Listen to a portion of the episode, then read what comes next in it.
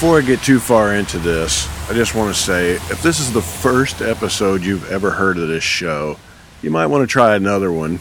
This is a little bit on the outer edges of what we typically do around here, but I have faith that the folks who have listened to this show for quite a while will take this journey with me. Quite a few years ago, I played my very first gig in Bergen, Norway, and I landed at the airport, and the promoter came and picked me up. He was a very nice man named Pytten. I didn't know anything about him at all, but I had just seen a documentary in Nashville at our little art theater called Until the Light Takes Us, and it was about the birth of the black metal scene in Norway.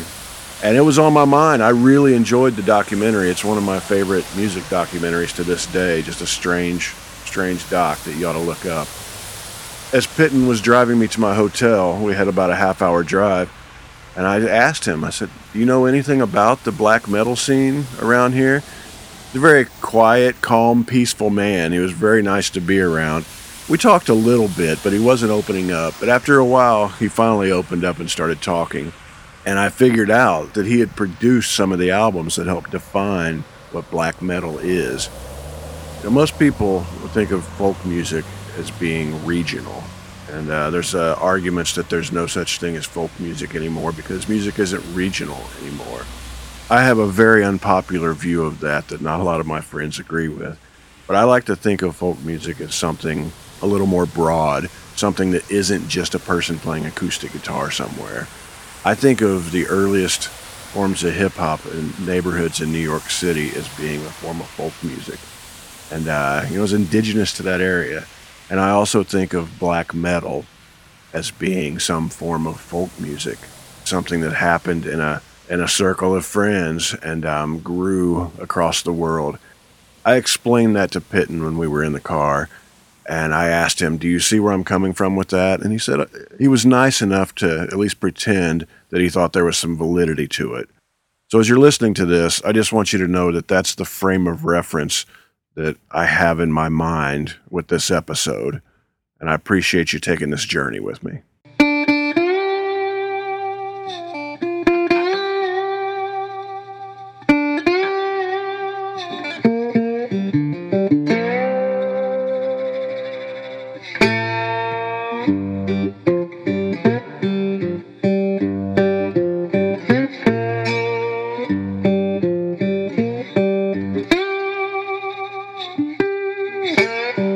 Hi, friends. This is Otis Gibbs, and you're listening to Thanks for Giving a Damn. I'm sitting here in my living room in East Nashville. This is a personal journal. This is a bit of an experiment. I like to say right up front that I haven't the slightest idea what I'm doing, but I decided to do it anyway. And this show was founded with the idea that there are only two people in art that matter there's the creative individual and the person experiencing it. And everything else is an artificial filter. This is a way for me to share things with you guys without any filters whatsoever. My guest this week is Pytten. Pytten is a producer and a recording engineer and a bass player who lives in Bergen, Norway. Pytten produced some of the most influential recordings that helped define the sound that is Norwegian black metal. Pytten was nice enough to meet up with me in my hotel room in Bergen, Norway. He'd promoted a couple of my gigs at a place called The Garage. I guess is a bit of a ground zero for black metal. I love thinking that this room where so many black metal concerts were held is the same place that Townes Van Zandt or Guy Clark would play when they came to Bergen. And I like Pytten a lot. He's a really, really good guy, and I think he has really great energy about him, a very calm, positive energy that I enjoy being around. I should also say that I want to thank my buddy Runa for making this happen. He uh, did a lot of legwork to getting both of us in the same room together, and I very much appreciate that. I really enjoyed hanging with Pytten and this opportunity to learn things that I knew nothing about. So, with that in mind, here's Pytten.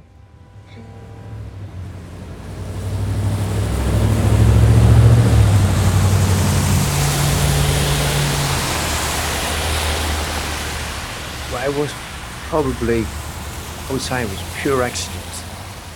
Uh, a guy I went to to high school, college with, called me up and he said, uh, Pytten, my, my, my son has a band and he likes to record and you have a studio. I said, okay, be great, I said. And he said, well, don't say that until you hear his music.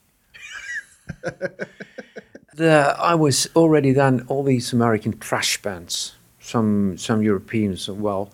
I was really into that on TV. So I, I like these strange and not not or, or, different harmonic chord structures with, with half notes and all the fifth and, distorted guitar. So I was I had listened to thrash, and then this guy came to my studio and uh, started playing, and I was wow, what is this? Well, I just started recording it. I didn't. It was really strange because it was a, it was a, it was a world that was completely unknown to me.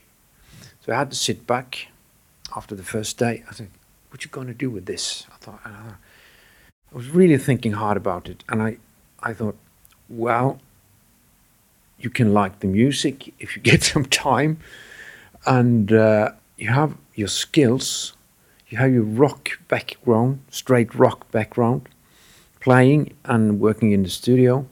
I thought what you need to do is a kind of structuring it and uh, and tidying what they do uh, at least the sound, so that people will be able to to to hear the difference between guitar, bass, and and and, and vocal. I mean, everything's distorted, absolutely everything except the drums.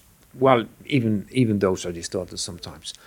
So you distort the bass, you put it on a distorted guitar, and you scream a distorted vocal, like in black metal, quite quite uh, quite high pitch.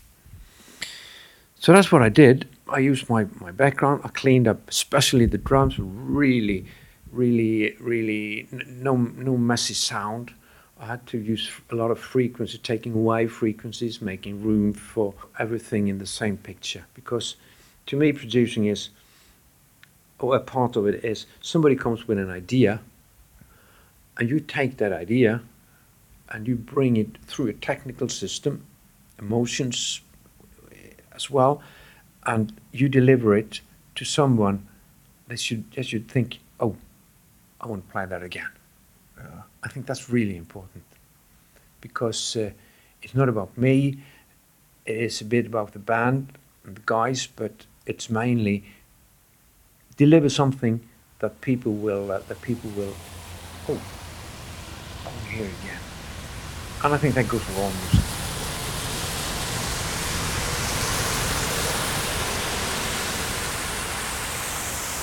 You know, this started off with cassettes before the CDs. We started. We started in well, not before, but but, but the CDs were really costly to to to make to use as a demo.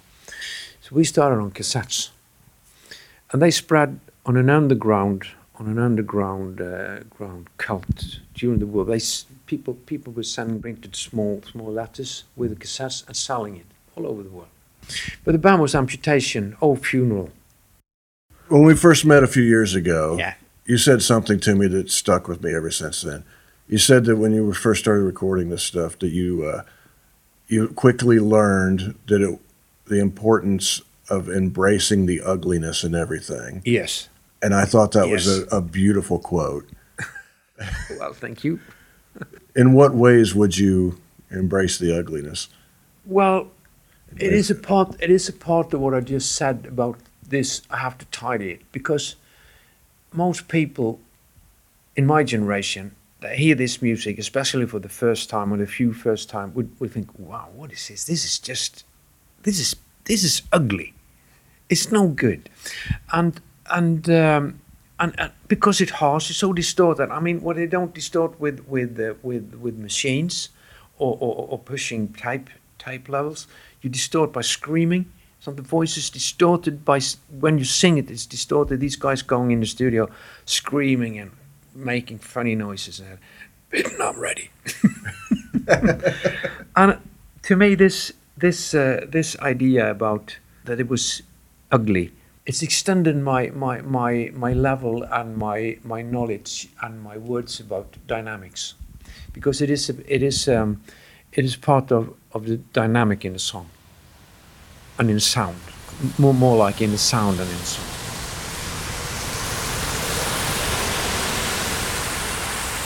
But I have to tell you about one drummer.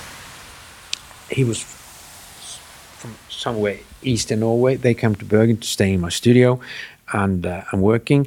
And he was a drummer. And I said, "Are you sure you want to do this?" I looked at this guy. He was skinny. I mean, I'm a bit skinny, but he was he was much more skinny than me.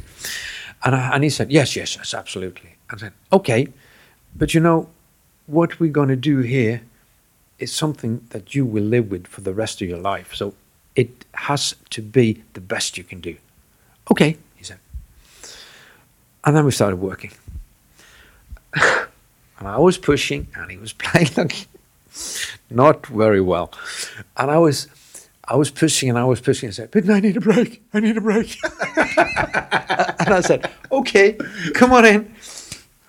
And they came into the control room, and he sat down, and he was just sitting back at the wall with his head back to the wall, his mouth open, and he was struggling for breath. And one of his, I think it was his his his uh, kick drum foot, was really shaking, completely out of control. and I would, would just started laughing. it was it, it was like this, absolutely out of control, This is a physical music. extreme.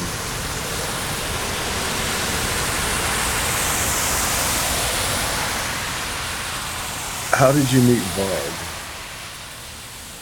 Well, I started, like I said, with this band, Amputation, went to Old Funeral, and there was uh, there was other band. When they heard what I did with them, the other guys, the other band came to me, and I started working with more and more people, and he was and he was just one person that was. He, he, was in the environment, but he was he was a bit withdrawn, didn't say much, and uh, really kind of quiet person he was a hanger. He was standing by. He was just. He, I don't know why he did it, but he, he, he, he sort of sorted out what I was doing, and then suddenly one day he came and he said, "Pytten, can we do a record?" And I said, "I will." So we did a lot of records actually. I think I've read somewhere along the line about uh, if you were trying to find guitar amps, Mm-hmm. you wouldn't choose the ones that maybe you would always use. You would choose the one amp that maybe didn't work so great. That was really easy with Varg because we, we we started off with finding a guitar sound, and then we used one guitar sound left and another one right, and that was it. And uh, I'll be using a lot of amps, but one I got stuck with was an um, was an Peavey Bandit something I don't remember. I have it some stored away someplace A Bandit 65. something like it, yeah, with a green with a green and black front. I used to play country music through one of those. yeah, well, I, I, I lent it to my friend, which was rehearsed in my studio, and he said, "Oh, we can't use this amp." Still, I'm not into all this well-produced black metal. There's a lot of black metal coming from Germany. Well, now it comes from everywhere, because because the people better players, they got more money, so they got better equipment, and this made quite a bit of amps and, and equipment directed on the black metal sound or, or, or the hard distorted sound. I can use those amps, but I prefer working around it to see if we can maybe get something else. Like black metal, guitar players, they, they, they, they're really using their pick quite a bit. So it's, it's just, you have a sound coming from the strings, which is not musical. Back to the ugliness, which is bzzz, just goes on like this. So it's, it's, it's a physical situation with a pick against, against the strings, like the fiddle player, the bow against the strings. And but I was in a situation, like I said, I never heard the music before. I never knew the guys. They were young kids. I was almost uh, on on on the the, the of their fathers. So I got it. I got some sort of. I was a grown-up person within them, what they were doing and environment, and there were very very few others. Probably somewhere else in in in uh, Norway, some studio people. I realized this was really, this was really, really a very special music. But I didn't, I didn't start out thinking, oh, nobody else does this. I was just thinking, I kind of like it, and I, I like it even more the more I work with it. And I had, I, I was working quite a bit with a lot of, I mean, there was a lot of bands just coming to Bergen to, to record in my studio. And some of, some of, some of the, the, the melody lines in all this distortion. You see, in, in even strange chord, chords and, um, and uh, all this distorted guitar sound, somewhere in it, that's, that's, that's a melody. So I was always looking for that melody. I was looking with before we well, looking for using different uh, amps. We started. We used a lot of different amps. I have one one amp I used was just a Marshall, like in like in four five inches speaker. That was one of at one. Of, I think it was the right side of one of Varg's albums, and a lot of strange stuff. So that I did, and then I started thinking, well, some of these melodies are really beautiful, and it reminds me of uh, a book. My mother was uh, a hobby organ flute player, singing, professional singer for a period of her life, and she had this this book, which was with a really Norwegian cover, one of these romantic painters, which was called Den norske koralboken, which is uh, which is something like the Norwegian books of chorals, and all these melodies, or some of these melodies in in the black metal songs, reminded me of some of the melodies from that book that my mother was playing. Mm. So I thought, okay, so what you do, you put, you have a you have a melody, you mainly put on a fifth, and you distort it, and you got a bloody new sound. A fantastic sound, and it changes. If you go on one, two strings just up and down the frets, it would stay almost alike. If you go on different strings, you would get a completely different sound from the two same notes because of all the harmonics going on in the distortion. So I was really, I just, wow, just fell into it. These uh, songs, the Norwegian choral, books of chorals, uh, it came from it came from, to me, it kind of came from the woods. And these people were doing a lot of strange things in the woods. Something they, they, they uh, came to the studio and I said, Whoa, what happened? And they was like pulling their shirt down and saying, Oh, never mind, nothing. Uh, nothing. then they made their own tattoos. And, a tattoo? Um, a tattoo. Okay. But they didn't use color, they used salt. Oh. Because then you got a scar that would last. Uh.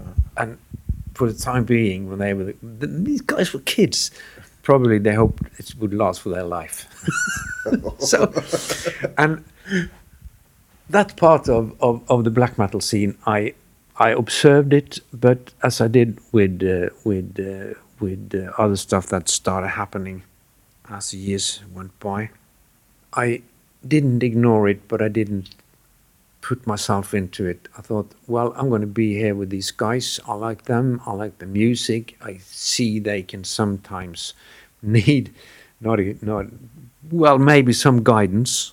And if someone's going to guide these guys, which is doing so, I mean, strange and, and, and, and really bad things, they need to be trusted.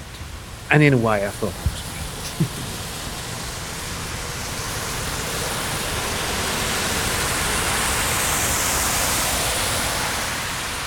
When did you find out you know, about the church burnings and, and did it shock you when you heard about that yeah. stuff? Yeah, it did. Because to me, I I mean, I don't like I don't like violence. I'm not a person who break things just for breaking things, like when you get mad or frustrated and stuff. So to me, that is uh, that was really strange. And uh, burning down this stave church of Bergen Fantoft, which is, is it's one of the covers. This church was hundreds of years old. So if you burn it down and you build it up again. It's a new church. Yeah. All the mystique, all this fantastic world that lasted for so many, so many, many, many years was gone. Yeah. I think, I think, I, I don't appreciate those kind of acts at all. Was it just a stupid prank in his mind, or did he think it would get him publicity, or any idea why he? Abs- abs- no, I don't really. I don't. But it would absolutely, absolutely be uh, be uh, an act of publicity. There was another guy, I won't name him, who who said, "Well," and he wa he was convinced. He was a convinced uh, heathen. That would call it. heathen? Yeah. Yeah. And he said, "Well, to me, burning down a church is is in a way, I really disagree with. Uh, I really disagree with the Christianity, and a lot of what they stand for. And to me, burning down a church is just an argument, Wow. rough and hard argument. But I mean, that's that's a way of seeing it. And I said, okay, Yeah. That's a reach. There's yeah. I mean, if someone uses, if you uses that kind of argument to someone, they can actually use it back. yeah. So you better watch your step. Yeah. Did any of these actions ever affect you, where people would attack you for being associated with uh, some of these folks? No, not really, but I know people has been. I think they have been wondering, Pytten, what you doing? I mean, why do you why, do, why are you with these people? Why are you working? But as I said, I did it because it was they started off as kids and they got really. oh, How should I put it? Some of them went really far off. In the twigs, if you like, Yeah. and. Uh, beginning of summer in June, we were mixing the Mayhem album, and Øystein and me was we were kind of close, both working and and and, and in opinions and, and on music, and, and we had we had really plans that we both of us were looking forward to to to put to life. So, um, I thought that was a tense situation. I was asked some people, I said, what's going on? Uh, never mind, Peter, never mind. And then we went on holiday to Greece, and my eldest daughter one day, did- she just called me and told me the story, and I was really shocked. I was indeed really, really shocked. For the people don't know that don't know, Mm. could you say a little bit of what happened? Just the people listening to this might. Oh yeah, yeah. don't- it. You and me know the story, but they don't. Yeah. Well, it was um, it was like uh, we were mixing an album, a Mayhem album, and Varg was a bass player in those days in Mayhem. So we were working together in the studio, and Øystein, he was the guitar player and the head man. He was uh, he was uh, had had the band philosophy, he had the lyrics, he had the songs, and uh, and uh, we finished the album, hugged each other, and he went back to Oslo, and I went on holiday.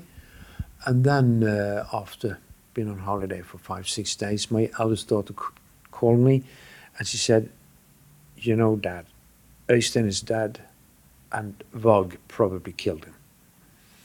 That was that was a complete shock. And I remember one of the first things. Of course, it, I was thinking of Øystein. I was thinking, but it, that was almost unreal. But what I really was thinking of, and that's probably because, well, I was a father. I had uh, I had kids almost their age, and uh, I was thinking, oh, oh, poor, poor parents. That was one of my first thoughts on that as well. And I, yeah, Did Did you get to talk to him in this period at all? Yeah. Did he deny it? no, we didn't talk about it. Yeah. I mean, maybe it's a, it's a, it's. My attitude was too. To what what I should call attitude was maybe a bit too in the direction of accepting the situation because we actually never discussed it as an action. But I was really worried. I was about him going to prison. I was really worried about uh, about uh, his parents, and I was worried about Øystein's parents because they had such a shock losing their child. even if he was in his mid twenties. It was well, yeah, it was it was really really bad. But I couldn't let him just go. When he when he sought contact, oh, when when he sought me out, I thought, okay, I'll speak to you. I did.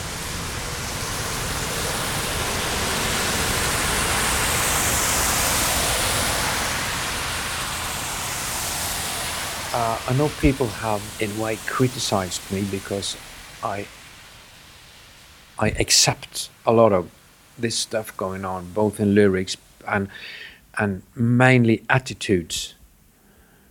Some of these guys have been uh, through the years have been have been uh, have been exposing, and I don't I don't accept it. But I'm back to this situation where I say, well, sometimes they need someone which they feel comfortable with from the rest of the world as well, and I, I think that's me. Yeah. It has been me. So I don't agree in a lot of this stuff. I don't agree with the- lyrics. I don't need to to listen to song with that kind of lyrics. But it, I mean, it is what it is. It, it's an image, and uh, some of it is. It's not a philosophy. It's just bad. It's just just you know, not not not bad as bad, but bad as really ugly, hard, and and uh, and for many people shocking words put together. Like I said to like I said to to the guitars in the band I'm working with now, I said, you know, do you play this at home? And he said, yes. You got kids, I know. And he said, yes. So, what about your kids and the lyrics? They don't, don't know any English? "Mm, Well, they do, he said. and then he started laughing. I said, I was driving one of my kids to the kindergarten and uh, in the back, I was playing one of the songs that we have been working on, and this little kid in the back seat was sitting on his way to the kindergarten, singing along, and the chorus went, "Hail Satan!"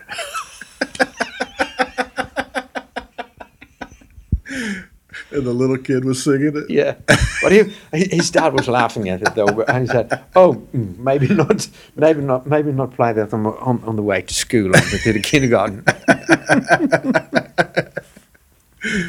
so, but I don't know. They were really serious about it. I think, and there was kids. Uh, they were they were growing up, and what do they do when they, when you grow up? You need something for yourself, and they. I think it would be one of the art forms to, to, to take the whole picture that's been lasting, that's been really withstanding commercialization. That was a difficult word. Because still they don't play genuine, and I mean genuine, ugly black metal.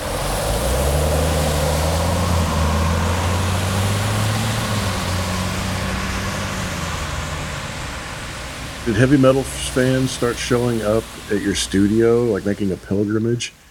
and Yeah, like- yeah, yeah, quite a bit. I still, I still, still have calls from mails from people who want to see the studio. I'm not in Grieghallen anymore, but uh, Grieghallen tells me they have, and and they had people coming to just to just be there. They they stay silent. It's so, sort of, I don't know, maybe a bit sacred place for them.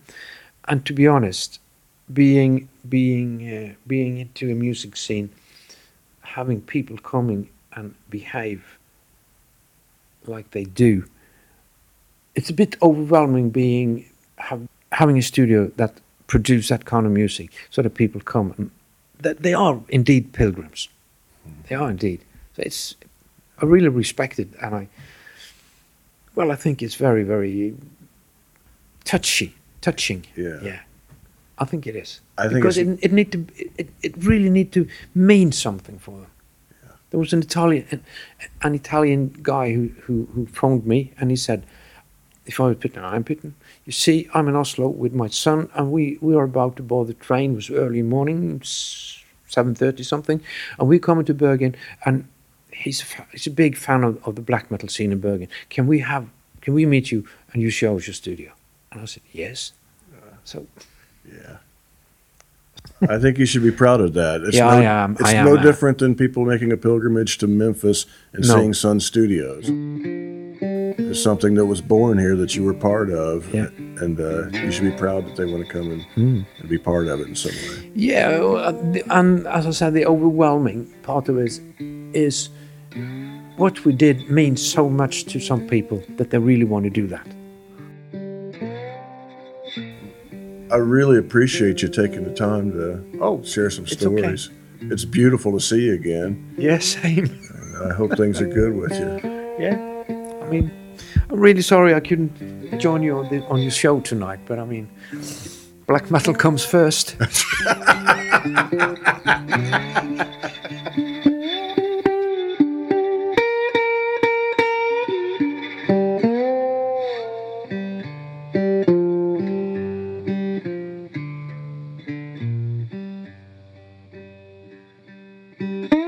like to thank everybody for listening in, and I'd like to thank Pytten for meeting up with me in that hotel room in Bergen, Norway. If you'd like to help support this show, just go to otisgibbs.com and you can pick up a CD, a t shirt, you can download any record I've ever made, you can buy one of my photographic prints, you can buy one of Amy's records, you can buy one of Amy's children's books. But anything that you buy, we'll mail from our living room to yours, and we'll even put in a little thank you note. If you'd like to help out but you're a little short on cash, just go to iTunes and leave us a five star review. Leave a comment. Subscribe, and you'll get a brand new episode free as soon as it's available. But if you enjoy this show, or you enjoy my music, or you enjoy Amy's music, please take the time to tell a friend and help us spread the word. And if you'd like to send us a message, we'd love to hear from you. Just send it to info at otisgibbs.com. I'm Otis Gibbs. Thanks for giving a damn.